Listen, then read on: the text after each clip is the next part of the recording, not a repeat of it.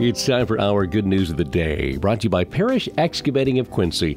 And there are tons of recreational and sports opportunities available to kids and adults all around the Branch County area. Some organized and some just on your own at our local parks. Well, the Coldwater Recreation Department combining both. Their next session of free yoga starts at 5:30 this Monday, the 11th. It'll take place at Heritage Park off North Shore Drive by the Pavilion, and they want to thank their sponsor, Southern Michigan Bank and Trust, for making that possible. Want more information? Just call the Dr. Brown Recreation Center at 278 8566. And a note from Coldwater Rocket Football and Cheer. They say they're excited with less than a month to go until their practices begin. And a reminder, they'll have first practices August 1st. The Rocket football players will practice south of the dog park on the grass field. Cheerleaders will have their practices next to the pavilion on the north side of the dog park by the baseball diamonds.